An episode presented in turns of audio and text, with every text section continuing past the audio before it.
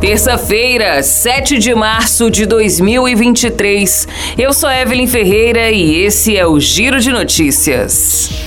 O resultado da primeira chamada do programa Universidade para Todos, o ProUni, para o primeiro semestre será divulgado nesta terça-feira, de acordo com o Ministério da Educação.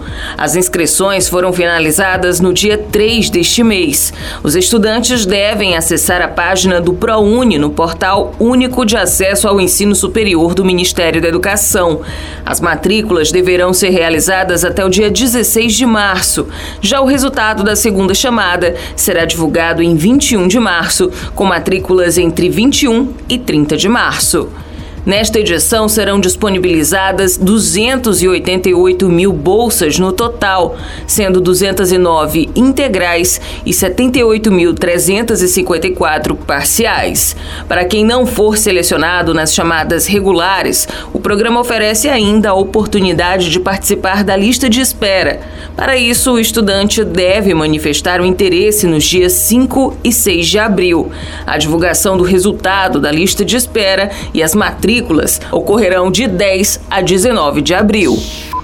O programa Desenrola do governo federal irá renegociar um total de 50 bilhões de reais em dívidas de 37 milhões de pessoas. O anúncio foi feito pelo ministro da Fazenda, Fernando Haddad, após reunião com o presidente Lula nesta segunda-feira.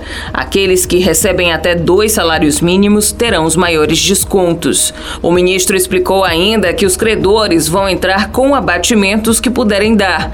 O programa ainda será enviado ao Congresso Nacional para ser aprovado em forma de medida provisória. Todos que estiverem com dívidas poderão procurar o programa. O ministro também enfatizou que o programa não envolve dívidas com o setor público. O secretário de Reformas Econômicas do Ministério da Fazenda, Marcos Barbosa Pinto, será responsável pelo programa.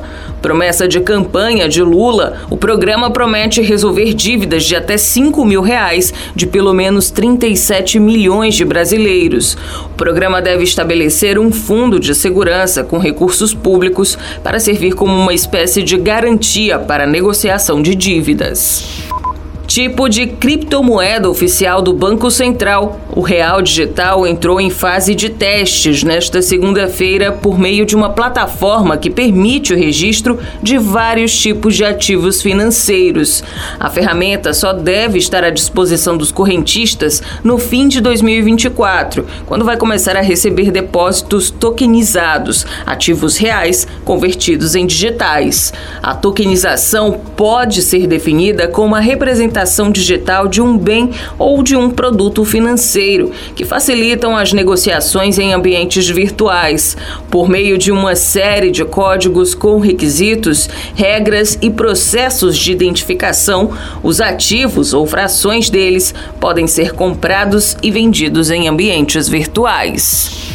O Giro de Notícias tem produção de Igor Silveira, na sonoplastia André do Vale. Essas e outras notícias você confere no gcmais.com.br.